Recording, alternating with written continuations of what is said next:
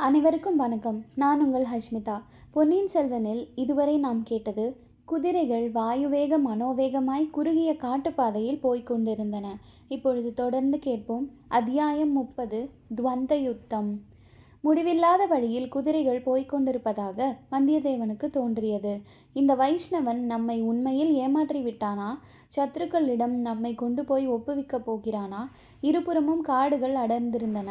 அவற்றுக்குள் பார்த்தால் கண்ணங்கரிய பயங்கரமான இருள் அந்த இருண்ட காட்டில் என்னென்ன அபாயங்கள் என்னென்ன விதத்தில் இருக்கின்றனவோ தெரியாது.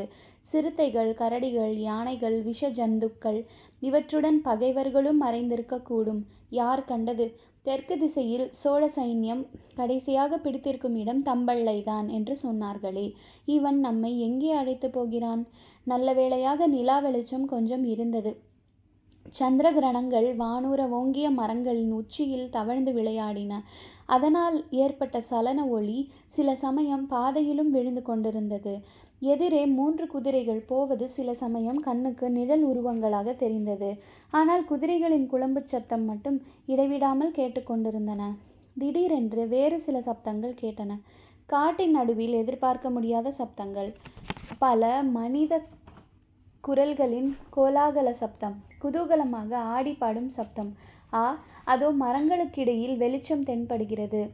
சுளுந்துகளின் வெளிச்சத்தோடு பெரிய காலவாய் போன்ற அடுப்புகள் எரியும் வெளிச்சமும் தெரிகிறது.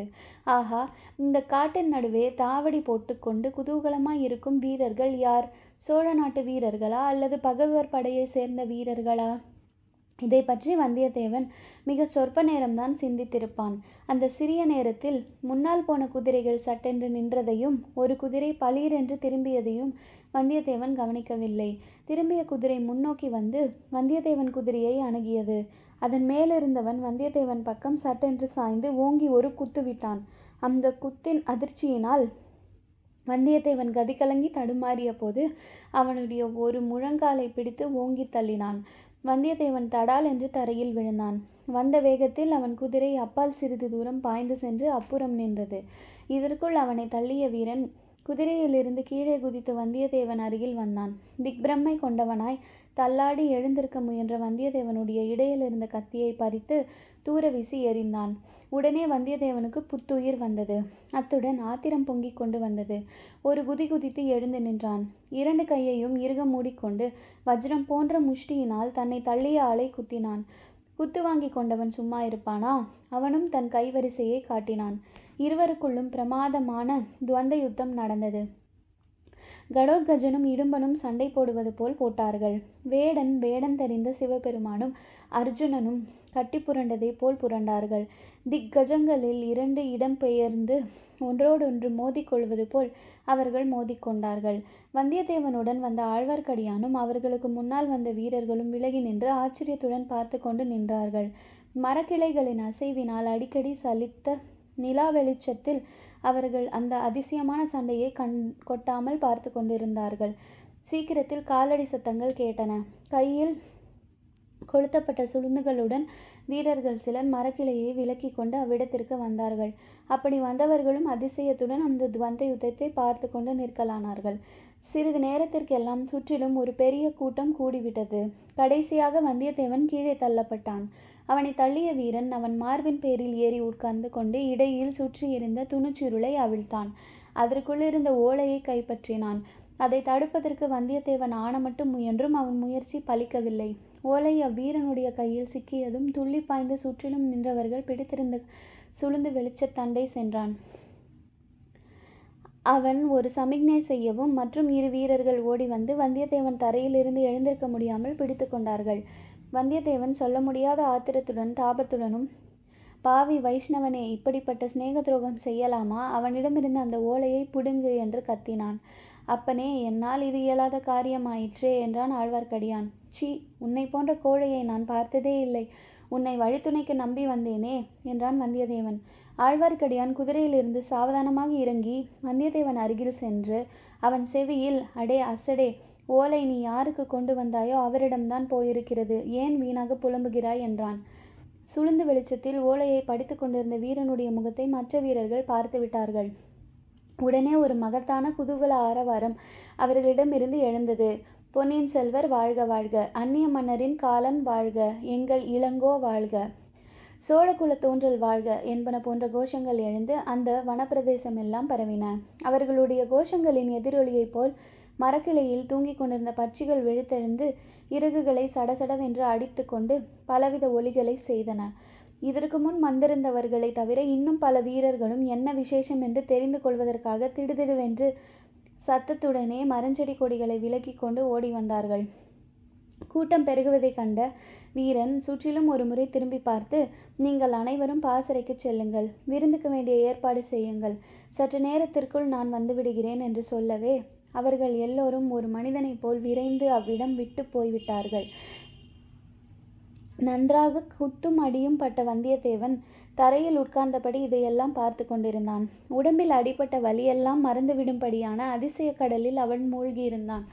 ஆஹா இவர்தானா இளவரசர் அருள்மொழிவர்மர்? இவர் கையில்தான் இவ்வளவு எவ்வளவு வலி என்ன விரைவு? குட்டுப்பட்டாலும் மோதிர கையால் குட்டுப்பட வேண்டும் என்பார்களே. குத்துப்பட்டால் இவர் கையினால் அல்லவா குத்துப்பட வேண்டும்? இவரிடம் அர்ஜுனனுடைய அழகும் கம்பீரமும் இருங்க இரு இருக்கின்றன. பீமசேனனுடைய தேக பலம் இருக்கிறது. நாடு நகரமெல்லாம் இவரை போற்றி புகழ்வதில் ஆச்சரியம் ஒன்றுமில்லைதானே? என்று எண்ணமிட்டு கொண்டிருந்தான். இந்த கதைக்கு பெயரளித்த அரசிலங்குமாரரை தமிழகத்தின் சரித்திரத்திலேயே இணை யாரும் சொல்ல முடியாத வீராதி வீரரை சோழ மன்னர் குலத்தை அழியா புகழ்பெற்ற அமரர் குலமாக்கினவரை பின்னால் ராஜராஜர் என்ற பெயர் பெறப்போகும் அருள்மொழிவர்மரை இவ்விதம் சமயமில்லாத சமயத்தில் அசந்தர்ப்பமான நிலைமையில் ராஜகுல சின்னம் எதுவும் இல்லாமல் நேர்களுக்கு அறிமுகம் செய்து வைக்கும்படி நேர்ந்துவிட்டது. இது நேர்களுக்கு சிறிது மனக்குறை அளிக்கக்கூடிய இயற்கைதான். ஆயினும் என்ன செய்யலாம்? நம் கதாநாயகனாகிய வந்தியத்தேவனே இப்போது தான் அவரை முதன் முதலில் சந்தித்திருக்கிறான் என்றால் நாம் எப்படி அவரை முன்னதாக பார்த்திருக்க முடியும்? அருள்மொழித்தேவர் வந்தியத்தேவனை நோக்கி சமீபத்தில் வந்தார். மீண்டும் அவருடைய முஷ்டியின் பலத்தை சோதிக்க வருகிறாரோ?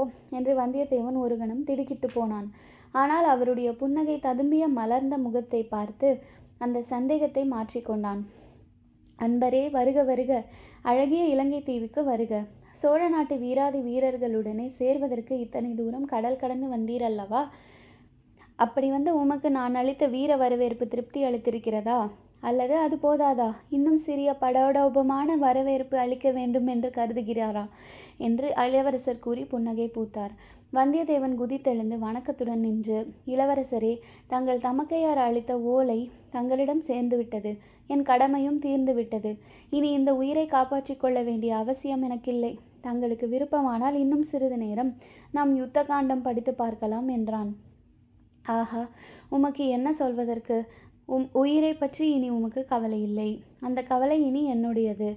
இல்லாவிடில் நாளைக்கு இளைய பிராட்டி என்ன மறுமொழி சொல்வேன்? நண்பரே இப்போது நான் படித்த ஓலை என் தமக்கையாரின் திருக்கரத்தினாலேயே எழுதப்பட்டதாக தெரிகிறது. அவர் உம்மிடம் அதை நேரில் கொடுத்தாரா? என்று கேட்டார். ஆம் இளவரசரே இளைய பிராட்டியின் திருக்கரங்களில் இருந்து நேரில் இந்த ஓலையை பெறும் பாக்கியம் எனக்கு கிடைத்தது. பின்னர் எங்கும் நிற்காமல் இரவு பகல் பாராமல் பிரயாணம் செய்து வந்தேன் என்றான். இது நன்றாய் தெரிகிறது. இல்லாவிடில் இவ்வளவு விரைவில் இங்கு வந்திருக்க முடியுமா? இப்படிப்பட்ட அரிய உதவி செய்வதற்கு நான் என்ன கைமாறு செய்ய போகிறேன் என்று சொல்லிவிட்டு இளவரசர் வந்தியத்தேவனை மார்புட அணைத்து கொண்டார். அப்போது வந்தியத்தேவன் சொர்க்கலோகத்தில்தான் இருப்பதாகவே எண்ணினான். அவன் உடம்பிலிருந்து வலியெல்லாம் மாயமாய் வந்துவிட்டது. தொடர்ந்து கேளுங்கள். நன்றி வணக்கம்.